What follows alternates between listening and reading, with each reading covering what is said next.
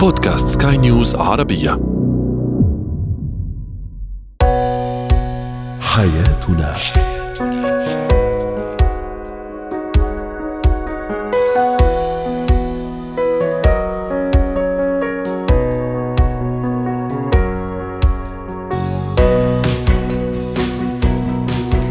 مستمعينا الكرام أهلا بكم معنا إلى حياتنا فضاؤكم اليومي الذي يعنى بشؤون الاسره وباقي الشؤون الحياتيه الاخرى والذي يمكنكم الاستماع اليه عبر منصه سكاي نيوز عربيه dot com slash podcast وباقي منصات سكاي نيوز العربيه الاخرى شاركونا عبر رقم الواتساب 00971 561 886223 معي أنا امال شابه اليوم نتحدث عن الخصام الطويل بين الازواج خطورته وكيف يمكن انهائه تكرار ارتفاع درجة الحرارة عند الطفل. ما هي الأسباب؟ ومتى آه، على الأم أو الأهل أن يتوجسوا من ذلك؟ وأخيرا احترام الخصوصية واتكات احترام الخصوصية.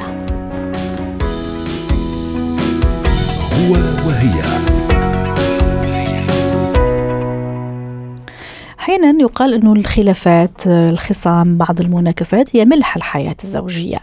لكن أن يطول هذا الخصام ويدوم لأشهر طويلة بل أحيانا لسنوات أيضا. من دون شك خطورته كبيرة جدا. عن هذه الخطورة وكيف ننهي هذا الخصام الطويل سيحدثنا دكتور شافع عنيادي الخبير في العلاقات الأسرية والزوجية ضيفي العزيز دكتور شافع معقول في أزواج ما يحكوا مع بعض ومتخاصمين لأشهر طويلة في حين أنه الزواج هو سكن ومودة ورحمة. اسعد الله اوقاتكم أختي أمال أه والله أه نعم نواجه بعض خاصة بعض الحالات والاستشارات بعض الأزواج يأخذون الموضوع الخصام كأنه أسلوب في حياتهم الزوجية وهذا من أكثر الكوارث اللي تدمر الحياة الزوجية وتدمر الأسرة وتدمر حتى في المجتمع. ليش؟ لأنه هو شخصيته هيك دائما يأخذ الأمور بجدية زيادة ولا هو شايل من الشريك يعني؟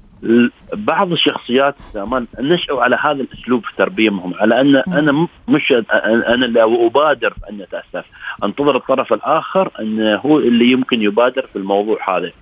ويجهلون مسألة الخصام وهذه النفس الأمارة بسوء توهمهم بأني أنا مرتاح أنا كذي مرتاح بس هو ما يعرف بأن هذا الخصام طول المدة يعمل عملية تآكل للحياة لكل شيء جميل في الحياة الزوجية. م. مع الوقت مع الوقت توقع أنت مع طول المدة هاي يعني ينسون كل الأشياء الأمور الإيجابية بينهم. تتدهور الحياة الزوجية.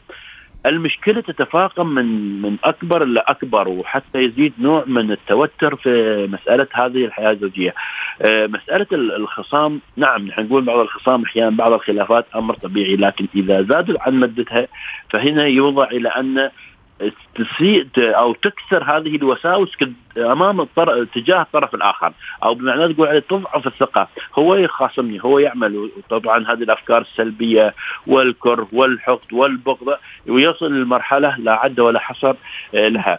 الخصام يعني حتى ياثر حتى على العلاقات حتى على الصحة العامة الموجوده لهذا الشخص. فلا بد أن يكون هناك نوع من حوار وتحدث لأن هذا الحوار هو يعني يعني أسميه الحوار هو شريان الحياة الزوجية. صح صح. وكمان مفهوم الزواج يعني يتلاشى يتلاشى مفهوم الزواج اللي هو السكن والرحمة والتغافل والمودة والاحتواء يعني ينهار أمام طول هذا الخصام. وكمان يعني نتساءل الأطفال اللي بيشوفوا أولياء الأمور أو آبائهم وأمهاتهم هذا الخصام الطويل واللي يدوم أسابيع وأشهر. وأحيانا لا أكثر من ذلك. ويصير الانفصال كمان الجسدي الانفصال العاطفي هو في صوب هي في صوب كمان الأطفال عم يشاهدوا ويتربوا كمان في هذا البيئة وهذا الجو المشحون. ولاحظي أن الأطفال بتصير بتصير عملية سلسلة. إن الأطفال بكرة بيتزوجون بيصير نفس الأسلوب. وممكن يستخدمون كمان الأطفال للأسف يعني في هذا الخصام الطويل. حتى مع أصحابهم حتى بعد الزواج بيستخدمونه لأنهم نشأوا لأن حتى هؤلاء الزوجين لهذا لابد أن هذا الخصام يكون بالوقت محدد. أنا أنا لا مهما كان لا آه ثلاث نحن نقول حتى لو أرجع حدود ثلاث أيام لازم هذا الخصام إنه يكون واضح. مم. بعدين لا ننسى الفضل ما ما بينكم صح يعني الذي بينكم. أكيد أنظر للخلاف والمشكلة نظرة فوقية أقصد نظرة فوقية هذا مرحلة مراحل حياة. خلاف أو خصام لكن لازم أنهيه. وأنظر للحياة بشكل أعم للحياة الزوجية بشكل عام. صح. وأنظر كمان لرصيد هذا الشخص من مواقف من أشياء جميلة من ذكريات حلوة.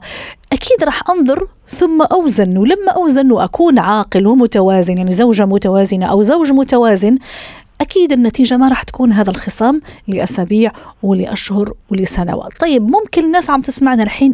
ممكن. إحنا ما نتمنى أنه يكونوا هذا الأشخاص يعني فعلا آه، خصامهم طويل. قرر سمعنا سمع للدكتور شافع سمع لأمال عم تحكي على هالخصام الطويل وتأثيره. شو نصيحتنا لهم كيف ممكن يبتدوا؟ ممكن يقول لك طيب وهو ليش ما يبتدي؟ طيب أنا خايفة أنا خايف من ردة فعلها ممكن تصدني لأنه هي دايما تصدني كل ما أحاول أني أراضيها بتصدني. وبالتالي خلص أنا بطلت هونت ما صرت أحب آه، أراضيها أو ما صرت أحب أراضيها.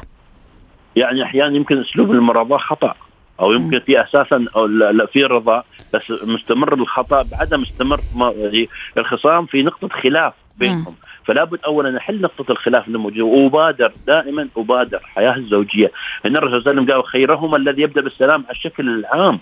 اللي أنا ممكن أشوفها يعني بالأيام. أما في الحياة الزوجية دائما الشخص الحكيم هو الذي يبادر. جميل. لا ننظر بأن, بأن الشخص المبادر هو ضعيف. لا. أيوه. في البعض يقول لك حتى ما يقول علي ضعيف وبعدين يعني بصير يتمادى أو حتى هي كمان ما تقول علي إني ضعيف وتصير تتمادى. في البعض يقول لك طيب أنا دائما أنا اللي أبادر طيب وهو؟ وهي ليش كمان ما تبادر؟ ما الحياة كمان تشاركية وتبادل مرة علي ومرة عليها.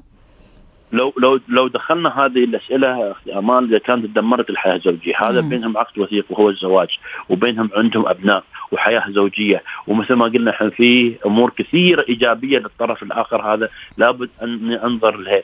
صار خلاف بسيط. يعني أنا أشوف هذا الإنسان عايش معاه عمر وصار خلاف بسيط. أنسى كل الأمور الإيجابية اللي شفت عشتها معاه. وأي وأقف على هذا هذا حد ذاته يعتبر ظلم فأنا لا أضع الموضوع من ناحية هو لازم هو يبادله. أنظر إلى إلى الأثر والذي يدمر الأسرة. هذا الموضوع بيدمر الأبناء بيدمر الأسرة غير هذا بيدمر حياتي أنا أساسا الحياة ما لها طعم. نحن نقول لك دائما أحيانا لما عندك زميلك في الموظف وأنت تروح وتكره ومخاصم هذا الموظف تكره الدوام وتكره العمل. فما بالك لما يكون هذا الخصام في البيت؟ صح صح. أنا البيت اللي هو المكان والمأوى اللي الواحد ينشد فيه راحته السكينة الطمأنينة يعني ينشد فيه خلص بعد يوم طويل من العمل زي ما تفضلت. تصوروا معنا مستمعين الكرام بعد ما أرجع أنا كزوج من العمل أو ممكن حتى زوجة من يعني مسؤولياتي أرجع للبيت وجو مشحون زوج ما يحكيني أو زوجة ما طالعني أو ما تحكيني الخصام بيناتنا طويل. إذا نصيحتنا أنه بالعكس حبوا بعض وما تنسوا الفضل اللي بيناتكم وما تنسوا رصيد المحبة اللي موجود بيناتكم وبالعكس المبادر هو أكثر الأشخاص عقلانية واتزانا وتوازنا. شكرا لك دكتور شافع. سعدتني اليوم ضيفي العزيز من أبو ظبي. زينة الحياة. في بعض الأمهات يشتكين من التكرار من ارتفاع درجة حرارة الطفل. طبعا درجة الحرارة بالنسبة للأم شيء مرعب مخيف آه كثير لأنه ممكن آه هي علامة إشارة على أشياء ممكن آه مش كويسة لصحة الطفل وممكن كمان تكون عندها تداعيات بعدين إذا ما عرفنا نتعامل مع ارتفاع درجة الحرارة. في بعض الأمهات بيخافوا بس درجة الحرارة ترتفع شوي 38 38.1 2 مثلا يعني عندهم هلع كبير طيب ليش ترتفع درجة حرارة الطفل بين فترة وأخرى وحين بشكل متكرر؟ هل الموضوع يخيفني ولا لا؟ خليني أنا أعرف الموضوع مع دكتور وائل عبد العال استشاري طب الأطفال. دكتور بتجيك هذا النوع من الحالات في العيادة؟ تكرار لارتفاع درجة حرارة الطفل؟ آه أهلا بك يا امال أهلا بالساده المستمعين. لو سهلا. آه أكيد ارتفاع درجة الحرارة هو أكتر الأعراض اللي إحنا بنشوفها في العيادة. والمتكرر اللي هو حديثنا اليوم دكتور وائل. أيوه بالظبط اللي هو المتكرر آه آه لأن بعض الحالات بيبقى فيها آه تكرار للتعرض للعدوى في بعض الأطفال. خصوصا في الفصول انتشار العدوى تغيير المواسم التغيير درجات الحرارة من الحر للبرد. ففي في الاونه دي بيحصل ارتفاع متكرر في درجات الحرارة. غالبا بيبقى السبب بتاعه حاجات بسيطة يعني لأن ال ال الأسباب الأكثر شيوعا آه في ارتفاع درجة الحرارة المتكرر هو كثر التعرض للعدوى.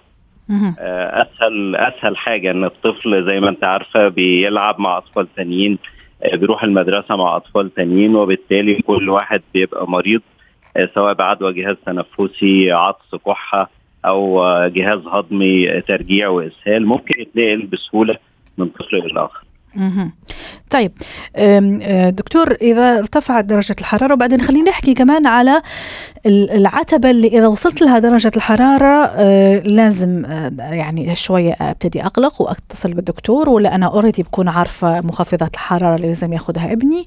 وكمان الأشياء اللي ما لازم تستدعي كل القلق والهلع لأنه فعلا في بعض الأمهات خاصة ممكن حديثات العهد بالأمومة أو يمكن هم بطبعهم يقلقوا كثير وبيخافوا بس درجة الحرارة ترتفع شوي على 37 وشوي يعني يبلش القلق. هو الحقيقة في حالات كتيرة بتجيلنا كمان مجرد إن الأم تجس طفل وتحس إن هو حر شوية فتيجي بدون قياس درجة الحرارة. آه معظم الأطفال بيبقى آه سرعة النمو والنشاط بتاع المخ بتاعهم آه عالي أكتر من الكبار. فلو حطينا ايدينا على راسه أو على الجموع بتاعته ممكن نلاقيها سخنة في أي وقت. ده مش دليل على ارتفاع درجة الحرارة خالص. فاحنا لازم نقيس درجة الحرارة بجهاز قياس درجة الحرارة. ونشوف لو الحرارة 38 أو أكثر يبقى الطفل فيه حرارة. لو في ارتفاع في درجة الحرارة. لو أقل من 38 يبقى ده مش ارتفاع في درجة الحرارة. بالإضافة لأن إحنا بنقسم بقى الارتفاع ده نفسه إلى ارتفاع بسيط من 38 ل 39 ارتفاع متوسط من 39 ل 40 ارتفاع شديد من 40 ل 41 والحرارة الخطيرة اللي هي ممكن تضر المخ اللي فوق ال 41 فالحرارة البسيطة والمتوسطة ما فيش أي داعي إن إحنا نقلق منها لأنها غالبا بتبقى مصحوبة بأمراض فيروسية بسيطة في أكثر من 80 ل 90% منها. طيب والبقية ال 10% شو ممكن تكون مثلا أمراض مناعية؟ عندنا موضوع السنين كمان ممكن الأسنان لما الطفل يبلش يطلع أسنان كمان الحرارة نشوفها كذا تنخفض وترتفع يعني كل شوي. في خطورة ال 10% المتبقية من الارتفاع المتكرر لدرجة الحرارة الطفل؟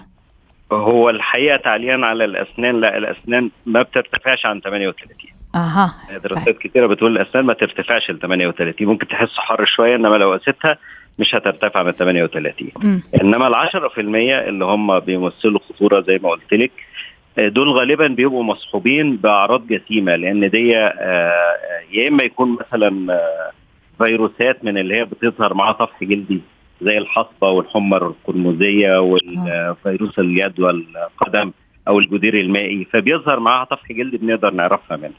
آه، تاني حاجة الالتهابات العميقة في الجسم آه، اللي هي بتدخل الميكروب على جوه لأن المناعة بتاعة الطفل بتبقى ضعيفة. كل واحد منهم بيبقى آه، ليه أعراض جسيمة بتبان. يعني لو عندنا التهاب الكبد بيبان صفرة في العين التهاب السحايا بيبان زي الشد في الرقبة. وهذا بيخوف كمان التهاب السحايا دكتور. و... آه بالظبط. بس بيبقى معاه الأعراض بتاعته واضحة. آه التهاب المفاصل بيبان فيه تورم في المفصل وعدم قدرة على الحركة. فغالبا ما الأمراض الجسيمة دي أو الشديدة بيبان معاها أعراض جسيمة مصاحبة ليها بتقدر تدلنا على طبيعة المرض. وبالتالي الأم بتلجأ للطبيب بسرعة لأن العرض بيبقى شديد قدامها وواضح يعني. زي ما تفضلت أحيانا كمان يكون في صعوبة في التنفس. أحيانا الشعور بالنعاس في بعض الأمهات بتخاف تقول لك ما أخليه ينام لما تكون عنده درجة حرارة مرتفعة. أخاف إني ما أقدر أنتبه عليه أو ما يكون عنده رد فعل فبالتالي ممكن هو يغط في نومه لا سمح الله عم تصير له مضاعفات وهو نايم وحرارته مرتفعة. هذا تفكير صحيح ولا لا؟ ما في داعي للقلق بالعكس دام الطفل بده ينام وحتى حرارته مرتفعة أعطيه مخفض حرارة وخليه ينام. ويرتاح. أيوه بالظبط لأنه هو في فرق بين إنه عايز ينام ويرتاح وفي فرق إنه هو آه تأثر درجة الوعي بتاعه. آه. تأثر درجة الوعي بتاعه إنه عدم الاستجابة ليه ده هو اللي موضوع خطير. إنما طيب وقول الحل دكتور هون. لا الحل اللجوء لطبيب بسرعة. آه. لأن ده إحنا عندنا علامات اللي هي بيسموها red flags أو red signs اللي هي لو أي حاجة منها موجودة لازم الأم تلجأ للدكتور بسرعة. من ضمن الحاجات دي مثلا عمر الطفل لو في حرارة في أقل من عمر ثلاث شهور أو لو في حرارة شديدة استمرت أكتر من ثلاث أيام في أي عمر أو آه درجة الوعي بتاع الطفل نفسه يعني أنا بناديه باسمه ما بيردش عليا حاسة إن في خمول آه وعدم نشاط قلة شرب السوائل وقلة التبول ده دليل على علامة جفاف لو دخل زي ما ذكرت يا في صعوبة تنفس الأمراض بتاعة الرئة التهاب الرئوي وأمراض الرئة الثانية نعم. برضه بيبقى في سرعة في التنفس غير طبيعية زيادة في سرعة ضربات القلب. لو الأم لاحظت أي حاجة من الحاجات دي لا لازم إنها تلجأ للدكتور بسرعة آه عشان يفحص الطفل ويعمل الفحوصات اللازمة عشان يكتشف آه، المرض بسرعة ويبدأ في علاجه. نعم. شكرا لك دكتور وائل عبد العال. معلومات رائعة ومفيدة جدا. ان شاء الله الكل استفاد منها اليوم. استشاري طب الأطفال ضيف العزيز من أبو ظبي.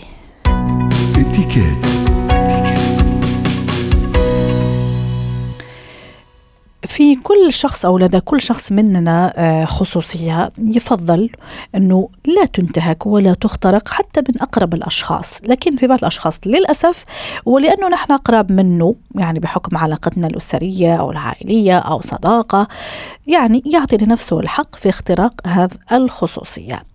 طيب ما هي وما هو اتكات احترام هذا الخصوصية حتى وإن كان ناس جدا قريبين من مننا؟ رحبوا معي بمرلين سلهب خبيرة الاتيكات سيدة مرلين شو أكثر موقف يمكن حسيتي فيه شخص أو يعني من الأشخاص اخترق خصوصيتك؟ وبالنسبة له هذا أو لها شيء عادي وطبيعي؟ نعم نعم. يعني أنا إذا بدي أحكي أنا أي تجربة حتى نبتدي كذا اللقاء. تجربة نعم نعم. في تجربتين هيك كثير بيزعجوني. هي آه، لما أوقات تكون قاطعة بحالة عاطفية مزعوجة آه، حتى لو مثل ما حضرتك عم بتقولي أقرب الأشخاص يعني من أختي من أصحاب بدهم يفوتوا يعرفوا ليه. وأنت بتكوني بصدق يعني مش لأنه بدك تخبي عليهم بس لأنه العاطفة أوقات بتبقى مبالغ فيها. بشكل إنه بيدخلوا vraiment بتحسي إنه هيدي أكثر شيء إنه please أحترموا حالتي الحالية لأنه نحن بنعرف إنه بالحياة في أوقات أيام كثير معلش إذا بنحترم. والشغلة الثانية على السوشيال ميديا التواصل الاجتماعي. آه. لما الكل بينصحك تغيري ديانتك آه ما تكوني من الديانه الفنليه تصيري تعجبي الأشخاص. أم أم بينزل صور إنه لأنه هو قرايب نحن وياه. دونك معلش إذا حطينا صور و... وعندي اولادي أنا ما بيحبوا يطلعوا على السوشيال ميديا. هيدي أكثر شيء بيزعجني لأنه بتعرفي بيصيروا الأولاد إنه ليه نزلت إكس واجراج نزلوا صور؟ يا عمي مش أنا نزلتهم. هدول الأمور لازم دائما ننتبه عليها صح وبالنسبه لهم إنه ينزل صورة عادي دام انت وحدة من العائلة ودام انت نعم. وحدة من الأسرة اذا نحن عم نحكي على يعني نعم. كثير زوايا وكثير نقاط احترام الانتماءات كمان الدينية إذا بدك. يعني كل واحد يعني له انتماء ويحترم آه نعم. عليه وهو حر في هذا الانتماء الخصوصيات كمان الأشياء اللي ممكن العاطفية الأشياء الأسرية الأشياء الخاصة طيب شخص أعطى لنفسه نعم. الحق إنه يتدخل في هالأشياء وممكن أشياء أخرى كمان. كيف أيوة. طريقة التعامل أو الرد عليه خاصة إذا تكرر الموضوع؟ ليكي هي أكثر شيء أكثر شيء نحن من النوع اللي بالمصلحه بعض الأوقات ما بنعرف نحط حدود للأشخاص. صح هي ممكن نستحي نقول ما كان قصده نقول هو جدا قريب من العائلة فعادي ما كان يقصد أنه يحرجني أو ما كانت تقصد أنه تقتحم خصوصيتي يعني. اكزاكتومون بس هيدا الشيء مش مزبوط. نحن لما نصير نعرف آه نحط حدود بيننا وبين الأشخاص من دون زعل من دون ما نحن نتطفل عليهم ونحن نسأل سؤالات. مرة على مرة بالفكر بيتعودوا إنه هن ما يعودوا يخلقوا الخصوصية تبع الشخص. بعدين في بعض الأوقات لازم ننتبه كثير للأحاديث اللي فيها مناقشات كبيرة. من هيك الإتيكيت تجي بتقول إنه رجاء ما تحكوا بالسياسة ما تحكوا بالدين ما تحكوا بالفلوس. هيدول الأشياء مش لأنه عيب مش لأنه عيب بس لأنه هيدا خصوصية للأشخاص. ما بقدر أنا إجي أقول له لشخص اليوم عم بخبرني أنا لقيت شغل مثلا قد إيه بدك تقبض. مش على شيء. يمكن أنا إذا طالع على بالي أحكي بحكي بقول قد إيه بدي أقبض. بس إذا ما أنا ما بدي أقول. يعني ماني مضطر أنا لو شخص قريب يجي يسألني. بعدين في بعض الأوقات وهيدي كثير مهمة معلومات خاصة الناس بتحكيها لأشخاص بتفتكرهم قريبين آه. هذه كنت راح أحكيها أنا صراحة ست مال أحيانا نحن كأشخاص ممكن عن غير قصد نعطي الكريدت ونعطي الضوء الأخضر لأشخاص ثانيين ليدخلوا في خصوصياتنا. إذا أنا كامل أو حضرتك كمارلين أنا هذا رأيي. نعم. نعم. ما ما حافظت على سر يعني لإلي يخصني أو ما حافظت على شيء خاص فيني. طب كيف أنا أطلب من الآخرين إنه يحترموه ويحتفظوا بي؟ أنا المعنيه بالأمر ما احتفظت فيه. أيوه تعرفي في جملة أنا كثير بتعجبني بيقولوا صدرك أوسع لسرك. آه يا مدام أمل ما فيك تعرفي قد إيه لما أنا آه، آه، عندي سر من الأفضل أتركه لإلي. صدري أوسع لسري من صدر الآخرين. ما إلي أنا آه، أفعل من الآخرين؟ إذا أنا من النوع اللي كل الوقت أنا بخبر أخباري. أنا بحط إشي على ال social media. أنا بعرض حالي. أنا بجي بحكي زملائي. لازم نعرف نفرق بعض الأوقات الأشخاص. حتى حتى بقدر أقول أكثر من هيك. خلينا نكون كمان بخصوصية ما نلمس الأشخاص وهيدي عم تتعرض عليها كثير آه عم بيحكوا عنها كثير بالمكاتب بال, بال يعني بالشركات. آه حتى ما نلمس الأشخاص ما نقرب لهم والاهم من هيك إنه ما نتعدى على خصوص يعني على ممتلكات الأشخاص. يعني هو مش موجود بالمكتب ما عليه باخذ المبرايه تبعه باخذ المحاية تبعه. آه إذا في أكل ورد بسيطة ما عليه كان بالبراد أنا شفتهم باخذ شقفة. يعني رجاء ما في أجمل من الحدود بين الأشخاص. بتخليك تطولي بالصداقة على مدى كثير بعيد. صحيح لأنه الواحد كمان يحس براحة وما يحس إنه بالخناق يعني مثل ما بيقولوا عم يشدد عليه أيوة كمان مضطر. أي. نعم. ست مارلين كمان نعم. بدي أشير لنقطة حكينا كمان على درجة القرابة بين الأشخاص، أنا عندي أطفال أو أولادي ممكن كبار شوية الشباب وحتى صغار لازم أعلمهم احترام الخصوصية، يحترموا الخصوصية لما أكون مثلا أنا لوحدي، لما أكون أنا مع أبوهم، لما يكون أنا مع صديقاتي، حتى أنا أحترم خصوصيتهم كمان. لما أدخل على غرفتهم، حتى هم صغار بعرف إنه ما عندهم شيء وممكن حتى الشباب، احترام الخصوصية هذا كمان يعلم من الصغر نتعلم وحنا صغار. نحن بنعلمه بأعمالنا. لأنه قد ما نقول للطفل مام ما تفوت لعندي أنا بالأوضة مسكرة الباب كذا.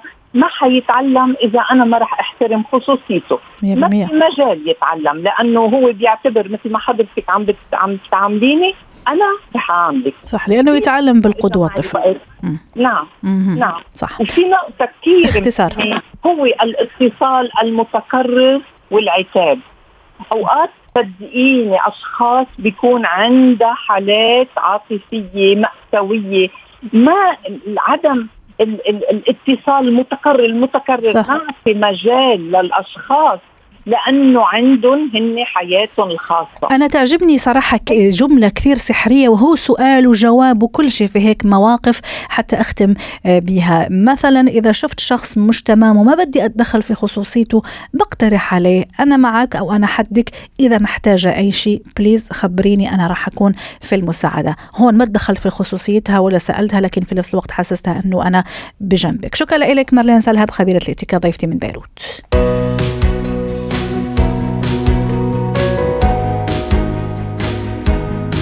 ختام حلقة اليوم من حياتنا. شكرا لكم وإلى اللقاء.